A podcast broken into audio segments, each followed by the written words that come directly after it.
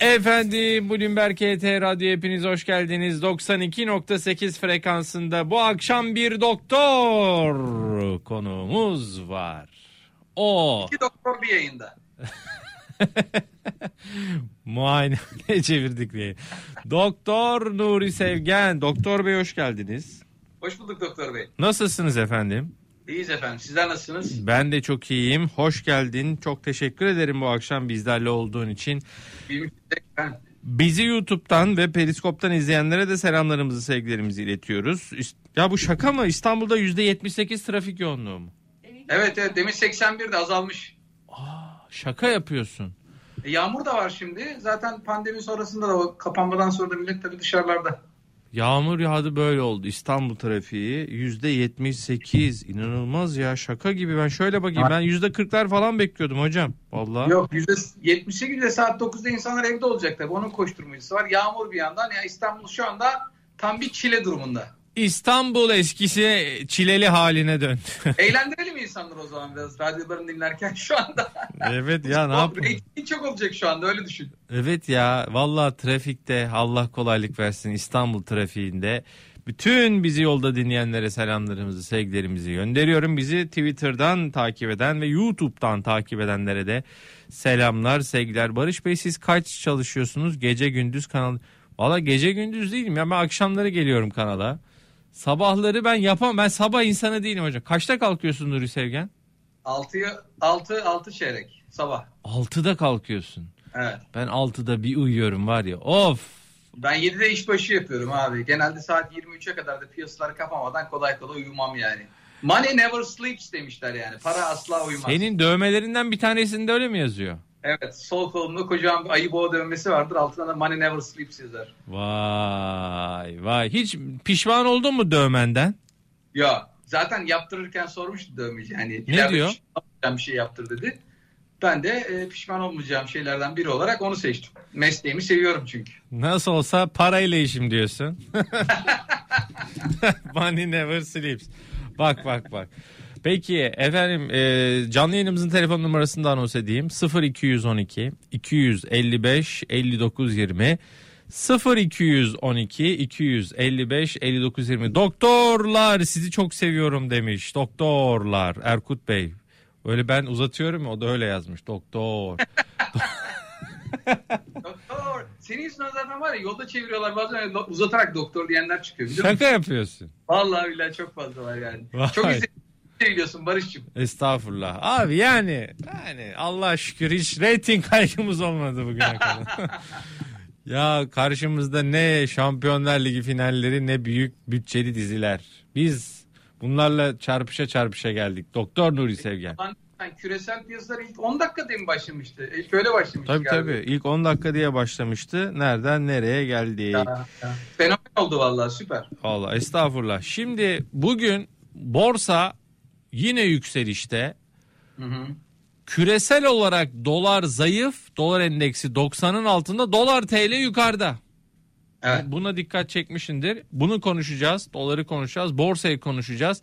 Viyop 30 akşam seansı 1552'de görüyorum.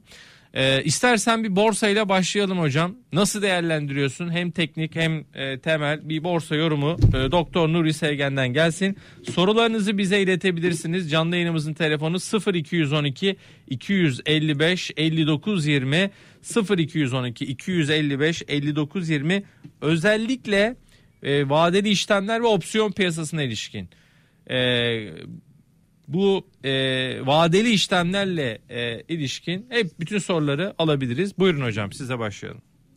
En, aslında tatsız günler yaşıyoruz ya. Belki bir iki aydır neredeyse hiç hareket yok. Yani sabah açılışta bir hareket oluyor.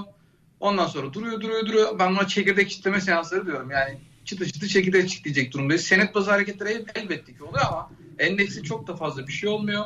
Akşam kapanışa doğru bir hareket oluyor. Akşam seansında eğer Amerika'da bir şey olmamışsa orada da çok aman aman bir şey olmuyor. Yani endeks 30 e, vadeli kontrat üzerine yani en yakın vadeli Haziran üzerinden konuşmak gerekirse 1555-1560 çok kritik bölge. Ben buraya kaslı bir bölge diyorum zaten.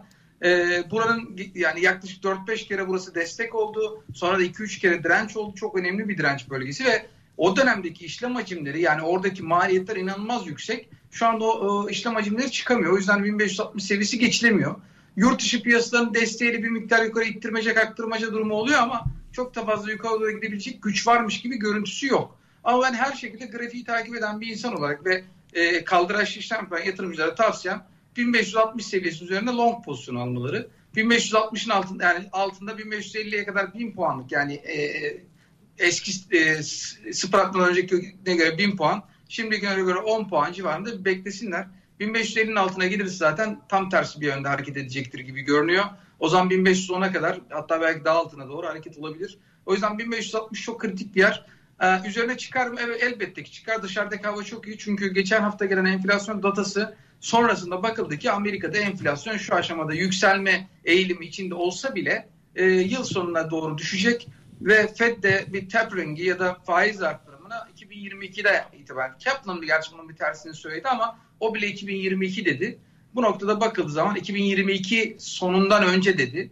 Tahmin ediyorum 2022 Aralık toplantısında bir faiz artırım gelebilir demek istedi. Ama benim tahminim bu sene Jackson Hole'da Ağustos ayında biliyorsun yapılıyor. Amerika'da bu konu konuşulacaktır. Ee, özellikle Fed Başkanı'ndan bu konuda çok ciddi mesajlar beklenecektir. Önümüzdeki senede Mayıs gibi falan e, tapering yani tahvil alım programının durdurulması yönünde açıklamalar gelmeye başlar diye bir yani beklentim var. Evet. Şimdi istersen bir dolara geçelim. Yani dolar endeksi zayıf ama dolar TL 8.35'ler civarında bugün. Hı hı. Ee, bu bayram sonrası ilk e, başladığımızda 8.47'lere kadar çıkıp oradan dün 8... Efendim? Evet sonra aşağı gelmiş 8.30'lara. Ee, kuru nasıl değerlendiriyorsun Üstad? Valla şimdi şu anda geri çekilmeye baktığın zaman gelişmekte olan ülke paralarının dolara karşı değer kaybı kazanmasından kaynaklanan bir durum var. Yani TL özelinde ben bir şey görmüyorum. Yani 8.50-52'yi gördükten sonra 52'yi gördü galiba yüksek. Oradan itibaren bu gelişmekte olan ülke paraları dolara karşı değer kazandı ve dolar endeksi 90 seviyesine kadar geri çekildi. Bundan dolayı da dolar TL aşağı geldi ama diğer paralarla baktığınız zaman hala en kırılgan paralar içerisinde dolar TL. Yani dolar TL, Arjantin pesosu, Brezilya reali ve Rus rublesi ve Güney Afrika randı. Bunlar genelde kırılganlar ama şu anda şu aralar özellikle en kırılgan Türk lirası. E bunun sebepleri aşikar. Yani şu aşamada ani bir durum olduğu zaman Merkez Bankası diyor ki son top, iki toplantısında söylediği faizleri arttırmaktan değil düşürmekten yanayım.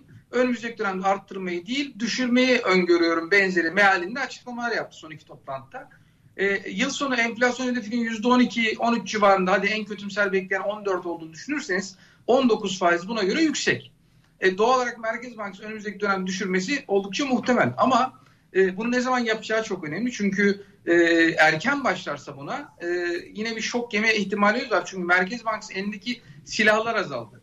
Bilindiği gibi e, şu anda gündemde de olduğu gibi Merkez Bankası swaplarla şu anda e, müdahale edebilir rezervini sabit tutuyor. Swaplarda faiz yüksek verdiğiniz için Türk lirayı Türkiye'yi tercih ediyor. Çünkü Londra'da e, e, faizler 17'ler civarında, Türkiye'de 19 civarında doğal olarak getirip dövizini Türkiye'ye verip işte onun swap işleminden TL faiz almaya çalışan yatırımcılar ve içeride bankaların işlemleri yoğun şekilde bunu en, e, rezervleri sabit tutuyor ama e, olağanüstü bir hareket olduğu zaman bunun müdahale edebilir bir rezerv olmadığı bilindiği için de bu bizim yumuşak karnımız. Yani bunu biz bir görüyorsak yabancı bunu beş görüyor. Çünkü onların tecrübeleri de dünya üzerindeki ölçek bilgileri de bizden çok daha fazla. Bu bizim açımızdan bir sıkıntı. O yüzden e, uluslararası piyasalar dolar aleyhine gittiği sürece biz de burada rahatlarız. Ama tam tersi bir döneme girdiğimiz zaman orada eğer ekonomimizde hala geleceler, belirsizlikler sürdüğü sürece dolar TL'deki yukarı doğru potansiyel yani TL'nin değer kaybı potansiyeli yüksek. O yüzden grafik itibariyle konuşmak lazım gerekirse son günlerde baktım şu 8.27 seviyesi bugünkü grafik itibariyle trendin alt bandı. 8.27'nin üzerinde kaldığı sürece 8.50 8.27 arasında gittiği geldiği sürece hala yükseliş potansiyeli var. Ve 8.50'nin üzerinde kaldığı günler itibariyle de yukarı potansiyel artacak. İşte orada grafiksel olarak çok da işte 9.5'teki o fair value ya da grafiksel olarak işte e, bir flama formasyonu ya da yükselen üçgen formasyonu üst band olarak 9.50 potansiyel hedef gibi grafiklerde kendini gösteriyor. Olur olmaz bilemem. Ama ben sadece 8.50'nin üzerinde tehlikeli bir aranaya girme ihtimalimiz var ve oraya da çok yakınız. O yüzden tedirgin edici bir durumdayız TL açısından, dolar TL açısından. Peki bir telefon alacağım 0212 255 59 20 Özgür Bey iyi akşamlar. İyi akşamlar Barış Bey, iyi akşamlar Nuri Bey. İyi akşamlar. Merhaba. Merhabalar. Ya şey soracağım, daha önce açıkladığınızı hatırlıyorum ama bu e, bölünmüş kağıtlarda, vadeli işlemlerde sonunda ney bir olanlardaki durum neydi onu bir de anlatabilir misiniz? Tabii. Şimdi diyelim ki bir şirket sermaye yatırım yaptı. Bedelli ya da bedelsiz. Diyelim ki %100 bedelsiz sermaye yatırımı yaptı. Şirketin hissesinin fiyatı 10 liraydı. 5 liraya düşer doğal olarak değil mi? Şimdi e, burada da pay vadelilerde her bir kontrat 100 adet ifade eder. %100 bedelsiz yaptığı zaman da o çarpan 100 adet değil 200 adeti çıkarılır. Çarpan sayısı değişir ve onların yanına da ne yazar?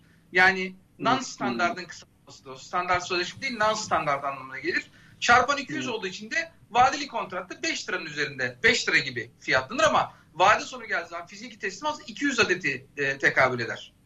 Evet, çünkü bugün Hektaş'ta bu, bu şekilde bir pozisyon açtım fakat tabii Ali açtığım pozisyonla e, aldığım lot tabii dediğiniz gibi farklı olduğu için yani mesela zarar ediyorum ama çok katlayarak zarar ettim o yüzden sordum. Bir sorun Evet. daha olacak. Bayağı Hektaş yatırımı üzeri- yapıyor. Evet çarpan yüksek. Evet. Hektaş üzerinden soracağım da bugün bir anda hani e, %4'lük bir bant aralığında gitti geldi. E, Bir anda BOF'a girdi işte yatırım finans girdi. Acaba bir hareket olduğu zaman bu robotlar otomatik mi giriyor devreye? Şimdi Hektaş'ı incelemedim açıkçası ama robotlara burada var evet doğru. Çünkü robotların baktığı şey şu. Hı hı. e, şimdi vadeli kontratlardaki robot spottaki robottan farklı. Vadeli kontratta da mı robot var? Tabii tabii Barış Bey inanılmaz hareket ediyor hem de. Şaka yapıyorsun. Evet. e, Hayda. Yani görmeniz lazım. Evet Hektaş'ta bugün oldu mesela. Evet. Evet. Anlat bize bu robotu doktor. Evet. Şimdi- yat- evet. Vadeli kontrattaki e, robotlar genelde arbitraj e, işlemi yapan robotlar ya da piyasa yapıcıların robotları.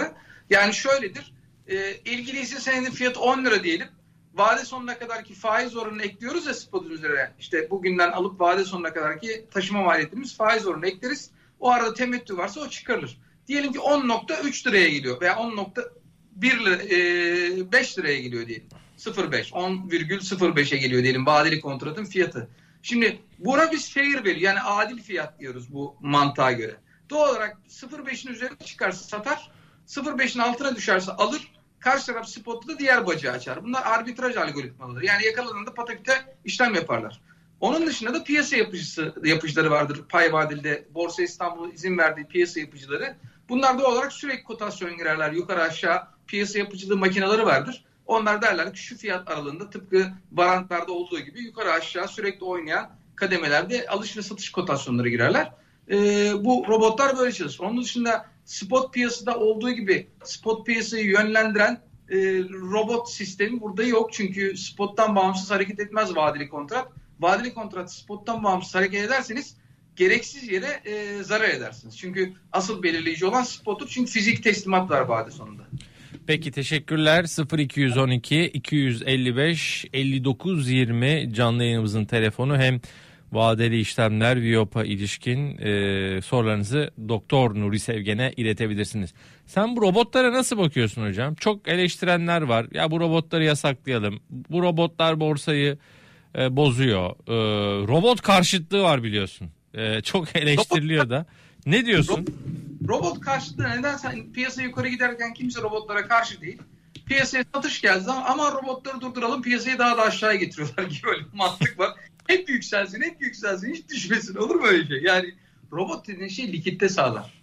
Açığa satmak da öyledir. Yani açığa satmayı da yasakladılar bir ara. Ben de bunu sevmiyorum. Ha belli dönemlerde bazı senetler dünyada olan bir şeydir bu. Yapılır. Olağanüstü durumlardır onlar. Ama sürekli açığa satmanın yasaklanması da iyi bir şey değil. Çünkü açığa satanlar ödünç almak zorunda ve bunu doğal olarak belli bir süre sonra da yerine koymak zorunda. Bundan dolayı da piyasaya aslında likitte verirler. Yani şimdi dikkat edin son dönemde robotları kıstığınız zaman ve açığa satışı azalttığınız zaman likitte daraldı. Yani artık hiç işlem olmuyor gibi bir şey başladı. Hacim çok düştü değil mi? Yani şimdi yabancının gelmeme sebeplerinden biri de bu. Yabancı işlem yaptığı zaman açık. e, Bizim piyasamızın en güzel özelliği şuydu. Bu e, 2001 krizinde de diğer krizlerde de küresel anlamda 2008'de de e, Borsa İstanbul asla kapanmadı. Asla likitte sorunu çıkarmadı. Asla bu tür işlemlerde problem çıkarmadı. 2008'de bile yapmadık bunu. 15 Temmuz'dan sonra bile açıldı diye hatırlıyorum. Darbe girişiminden sonra değil mi? Depremde mecburen 3-4 gün kapatıldı. Deprem zamanında 2001 e, 99 büyük depreminde. Orada bile bir iki gün mecburen kapatıldı. Ama yani normal şartlarda ben hiç denk gelmedim. Bir de şeyde kapatılmıştı. Bu HSBC'nin ve İngiliz konsolosunun bombalandığı zaman o da bayrama denk geliyordu. O yüzden kapatılmıştı. Ama normalde çok nadir bunlar da çok olağanüstü durumlar ve bir gün iki günü geçmedi. Yani en kabası 3-4 gündür. Ama böyle Rusya gibi kafasını estiği zaman kapadan bir piyasa hiç olmadık. Likidite azaltı hiçbir önleme neden olmamışlık olmadı. Gelişmekte olan piyasalar içerisinde en likit, en e, yatırımcı dostu bir piyasa bizdik. Ama son dönemde özellikle yabancı yatırımcının kaçma sebepleri burada. Yani yabancı yatırımcı işlem yapma, bizim işimizi bozma. Swap Bize, limitleri. Diyoruz mantığıyla ya davrandığı zaman bir dakika ya o zaman burada bir işim var benim diyor. Gidiyor adam yani. Peki. Bir telefon daha alabilir miyim izninle doktor? Buyurun. 0212 255 59 20 Mert Bey iyi akşamlar. İyi akşamlar Barış Bey. İyi Nasılsınız? Bey. Sağ olun. İyiyim. Siz nasılsınız? Çok teşekkürler. Buyurun. Estağfurullah. Ee, biraz önce bahsi geçen opsiyondaki fiyatıyla spottaki fiyatı arasındaki zaman zaman açılan makas ya da kapanan işte her iki yöndeki hareketlerden fayda sağlamak için yapılan işlemler işte arbitrajdan vesaire robotun ya da işte bizlerin organik kişilerin yaptığı işlemlerden kar veya zarar elde etmek için vade sonuna kadar beklemek gerekmiyor mu? O kısmı Yok. ben tam anlayamadım. Çünkü diyelim ki özür dilerim vade sonunda ki ulaşacağı rakamdan daha düşükse alır, daha yüksekse satar. Bu doğru değil mi? Evet aynen öyle. Yani Peki asıl o vade sonundaki bak- fiyata ulaşılmadığı takdirde ne olursa bundan vazgeçiyor ve vazgeçtiğinde henüz vade sonuna ulaşılmamışsa ihtimal her iki yönde de gerçekleşmemiş olmuyor mu somut olarak? O zaman nasıl kazanıp veya kaybedebiliyoruz veya robotlar? Şimdi anlatayım. Ee, normalde işlem yapılırken vade sonundaki fiyat bet edilir. Yani oraya bakılır. Olması hı hı. gereken fiyatı nasıl hesaplarız? Bugünkü spot fiyatın üzerine vade sonuna kadar ki taşıma maliyeti risksiz faiz oranı olarak elde ettiğimiz faizi hı hı. koyarız. O tarih arasında bir temettü ödemesi varsa o tarihte e, o temettü ödemesi de o fiyattan çıkarılır. Temettü tamam. ödemesi faiz oranını koydunuz. Çıkan rakam 10.05. Deminki örnekten Doğru. gidelim. 10.07 olduğu zaman ya bakıyorsunuz burada robot diyor ki ya, ya veya arbitraj yapan robottan bahsediyorum veya yatırımcı evet. bireysi. Ya burası 10.05 olması gereken 10.07. Satayım diyor. Satar satmaz aynı anda spot piyasadan da alıyor. Yani tek bacaklı bir işlem değil. Sonra hı ardaki çünkü o aradaki marj açılabilir. Panik anlarında mesela e, bazen panik satışlar ve alışlar piyasada olduğu zaman vadeli kontratta da fiyata bakmadan panik margin kol kapamalar olabiliyor bir. Ee, geçmişte swaplar yurt dışına 1300'lere, 1400'lere, 1800'lere çıktığı zaman doğal olarak oradaki yabancıların panikleri oluyor. Orada marj açılabiliyor veya kapanabiliyor. İki. O yüzden vadisinden önce de kapatma şansı olabilir. Yani 10.07'den sattınız ve gün içerisinde tekrar 10.05'e dönebilir. İki kuruşu gün içinde geri alabilirsiniz. Böyle olabilir yani. Anladım ama bu o zaman spot piyasayla vadeli fiyat arasındaki farkı e, çok önemsemiyor burada o zaman bu işlem yapan kişi. Sadece fiyatın daha da yükselebileceğini düşünüp alıyor ya da düşebileceğini düşünüp satıyor. Evet. Zaten Değil bakın piyasa yatırımcı vardır. Bir tanesi korunma amacıyla gelirler. Yani riskten korunmak için. Ben düşüşe karşı veya yükselişe karşı korunma amacıyla geleceğim derler. Tamam. İkincisi spekülatif amaçlı gelenlerdir. Yani burada kaldıraç oranı var biliyorsunuz. 1'e 10 kaldıraç evet. Buraya yapıyor. Onu yapanlar da genelde naked dediğimiz tek bacaklı işlem yaparlar. Yani karşı bacaklı spot veya vadeliyi kullanmazlar. Sadece vadeli işlem yaparlar. E tamam. Doğal olarak piyasa beklentilerin üzerine mesela siz long yaptınız ama piyasa short yani aşağı doğru gelmeye başladı. E şimdi siz e, otomatik stop yazarsınız sisteme ya da elle oraya geldiği panikle satarsınız ya da margin kola girdiğiniz için kurum baskı yapar hadi pozisyonu kapat diye veya siz psikolojik baskı hissedersiniz ki zarar büyüyor.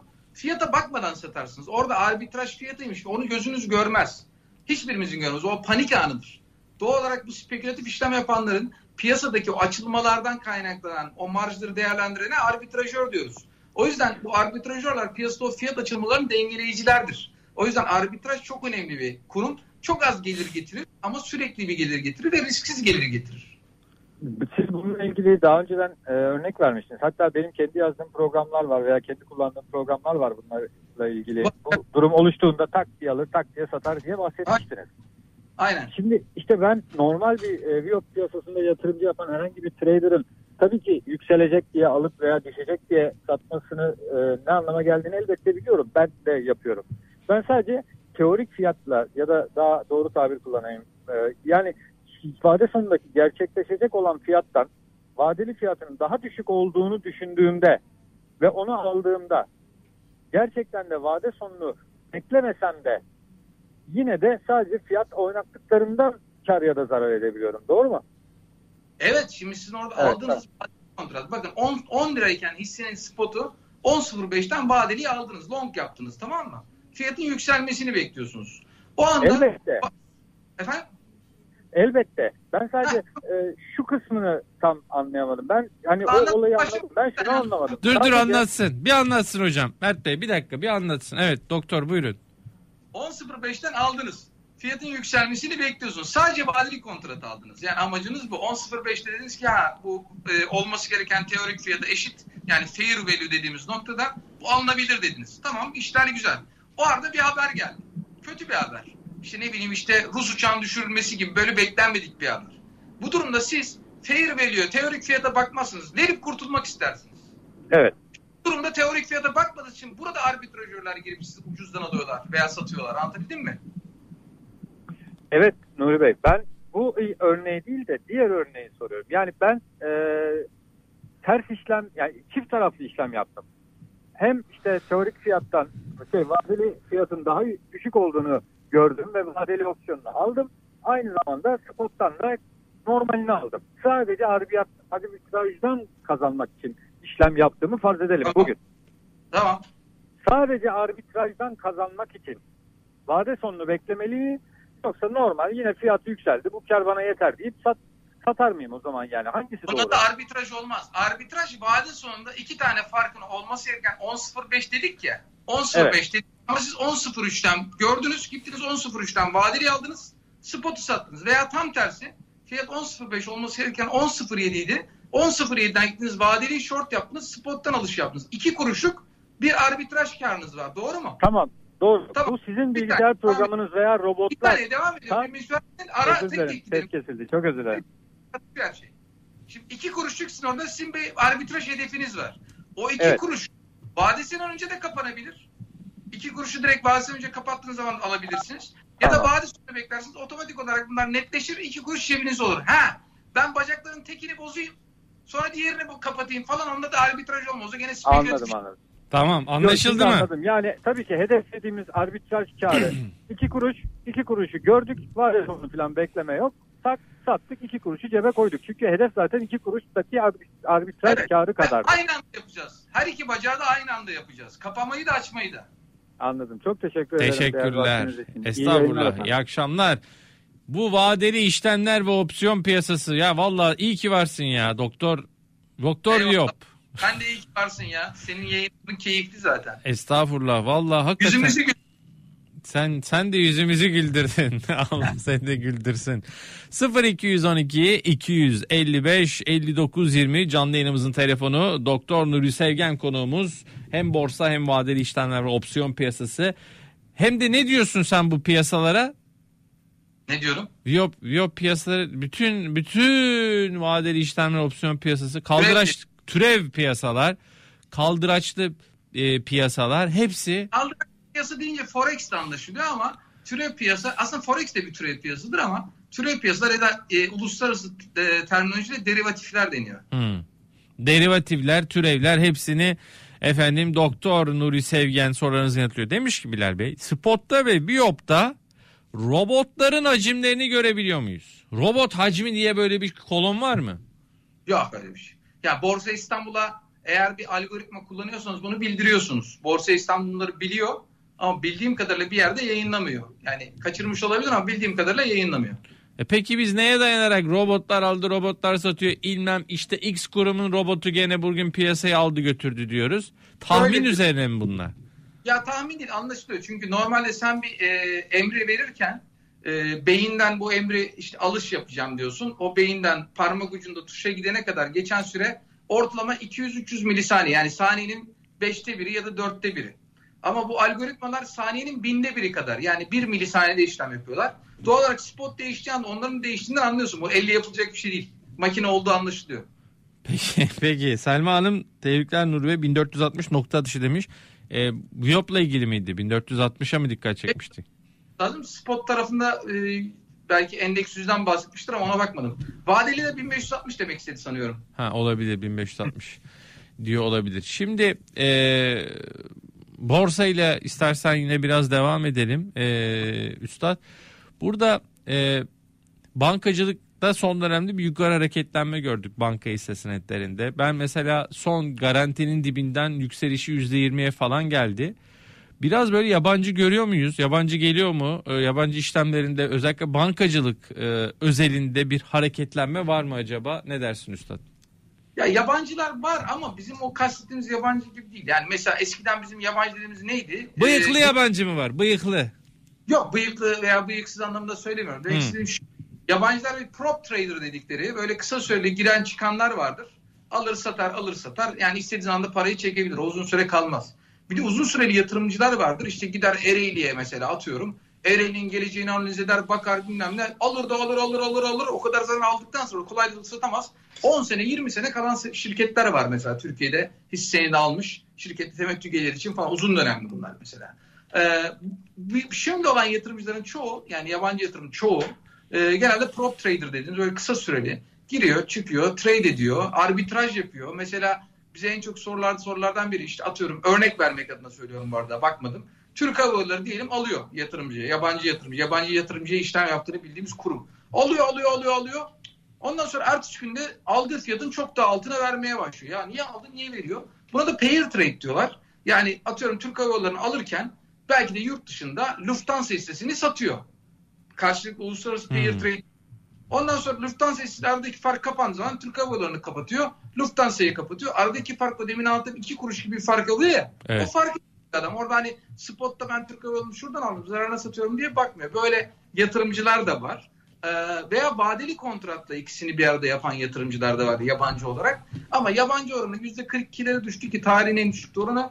Hatta e, hisse adedi üzerinden baktığın zaman bu 42 oransal baktığın zaman da yaklaşık olarak %20'lere falan 26 idi galiba en son. Bayağı bir düştü. Yani yabancıların bu kadar düşmesi zaten bu işlem hacminin azalması, likiditenin azalmasına neden oluyor. Ha yabancı lazım mı?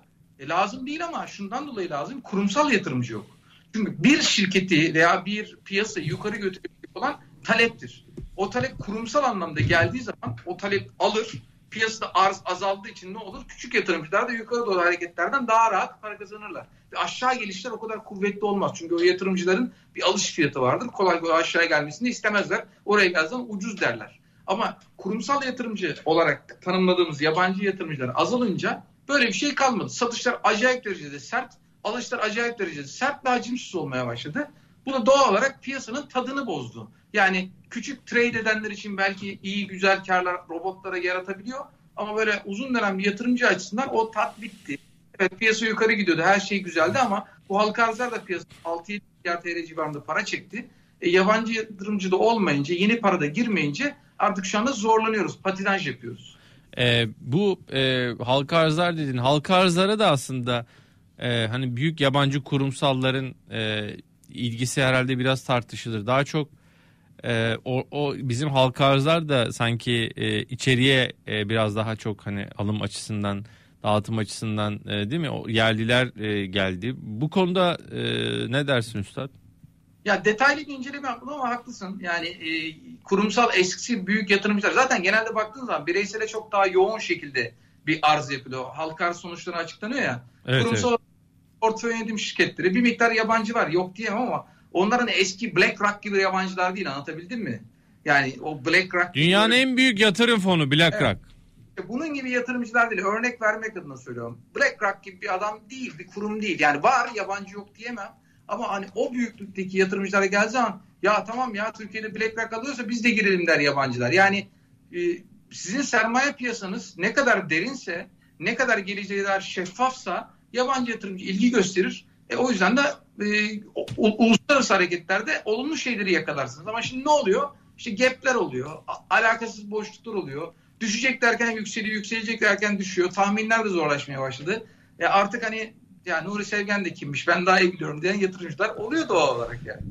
Ha doktor Nuri Sevgen sana Twitter'da çok takılıyorlar.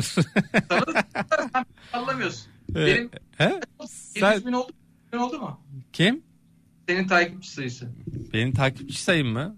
Hmm. Kaç mı? Kaç bakmadım hiç son dönemlerde. 780 olmuş. İşte en son 500 bin civarı. Şimdi 780 bin çay Yarım ısmar- 780 bini.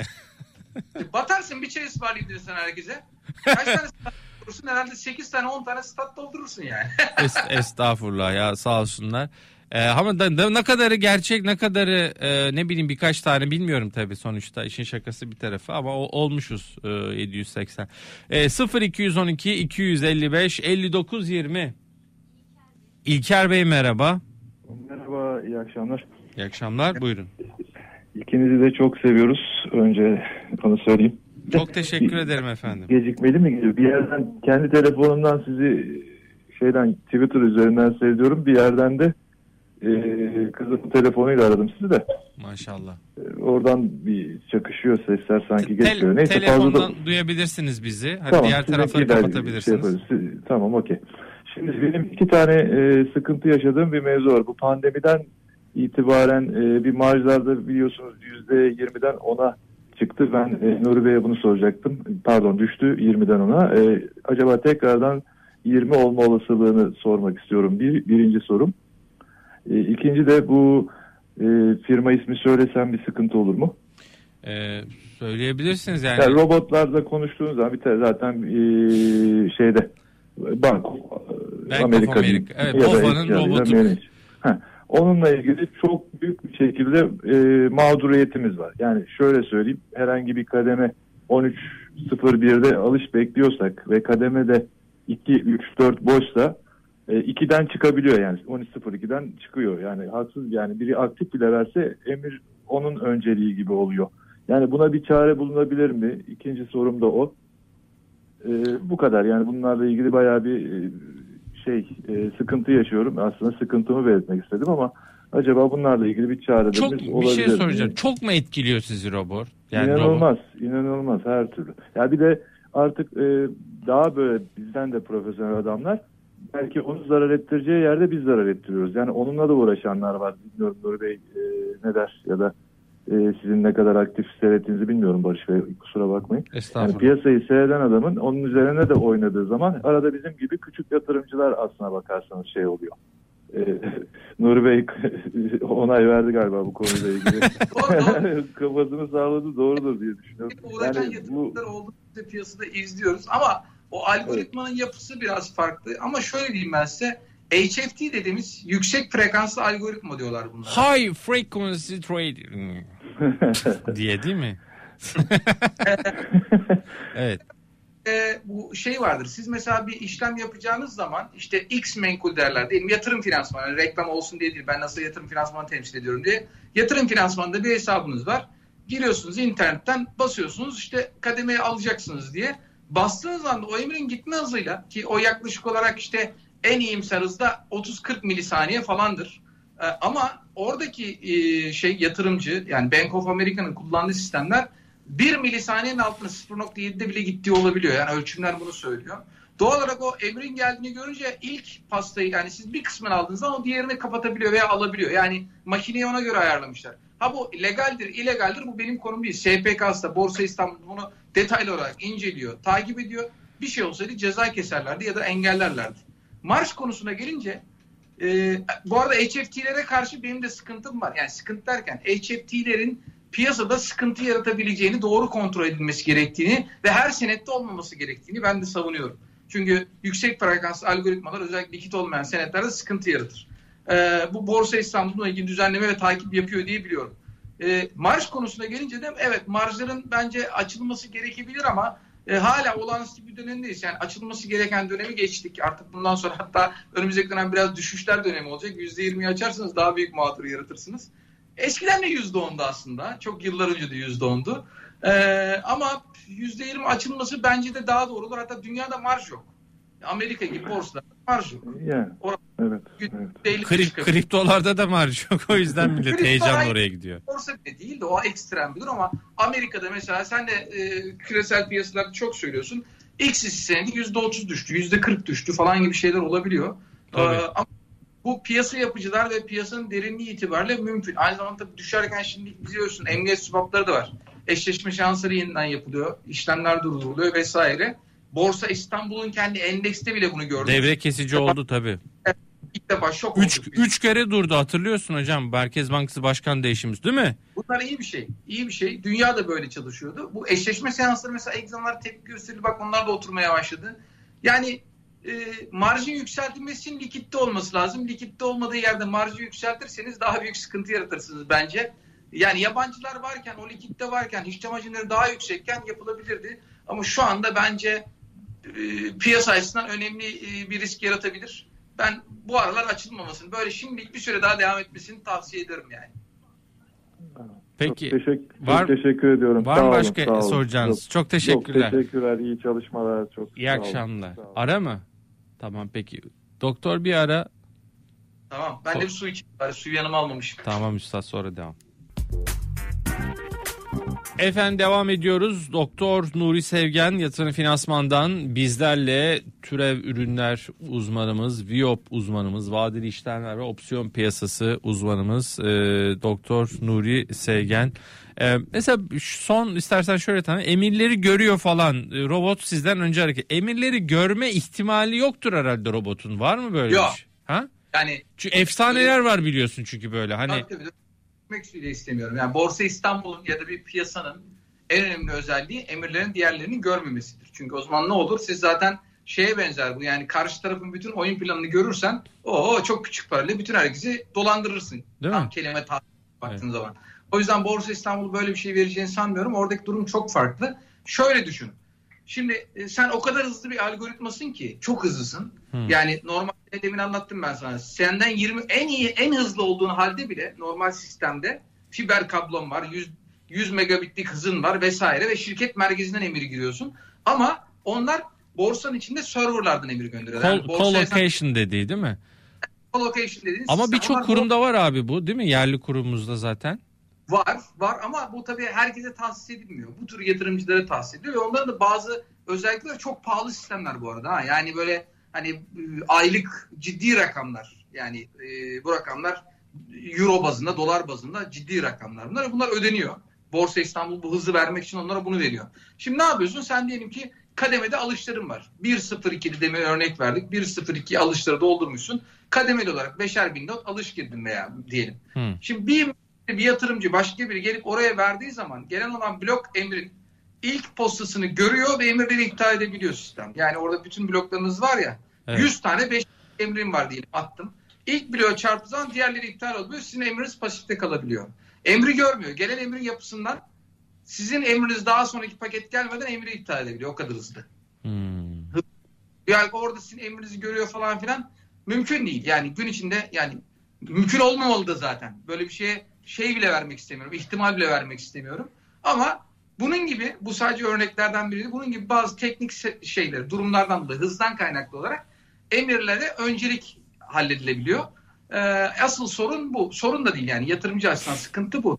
Ama Peki. ben bir bir yatırımcı değilsem çok da bunlara takılmam ya. Yani işte atıyorum bir X hisseni alacağım. Yukarı gideceğini bekliyorum. İşte iki kademe düştü, beş kademe çıktı falan. Ben ben iki kademe, üç kademe oynayan spekülatörseniz bunu umursarsınız. Ama orta Ama ve uzun yatırım- vadeli yatırımcıysan değil mi? Ya sen Garanti Bankası mı dedim? Bankalar Evet. garanti dedin. Evet evet. dedin. Evet. E şimdi bir trade, bu şeyler bu algoritmalar %20 yükselt düşürmez ki. Birkaç kademeli hareketler yapar. Yani sen alıp %20 alacaksan zaten arada istediği kadar uğraşsın onlar. Sana ne? Bırak kes, ke- çekilsinler. bu başka bir şey.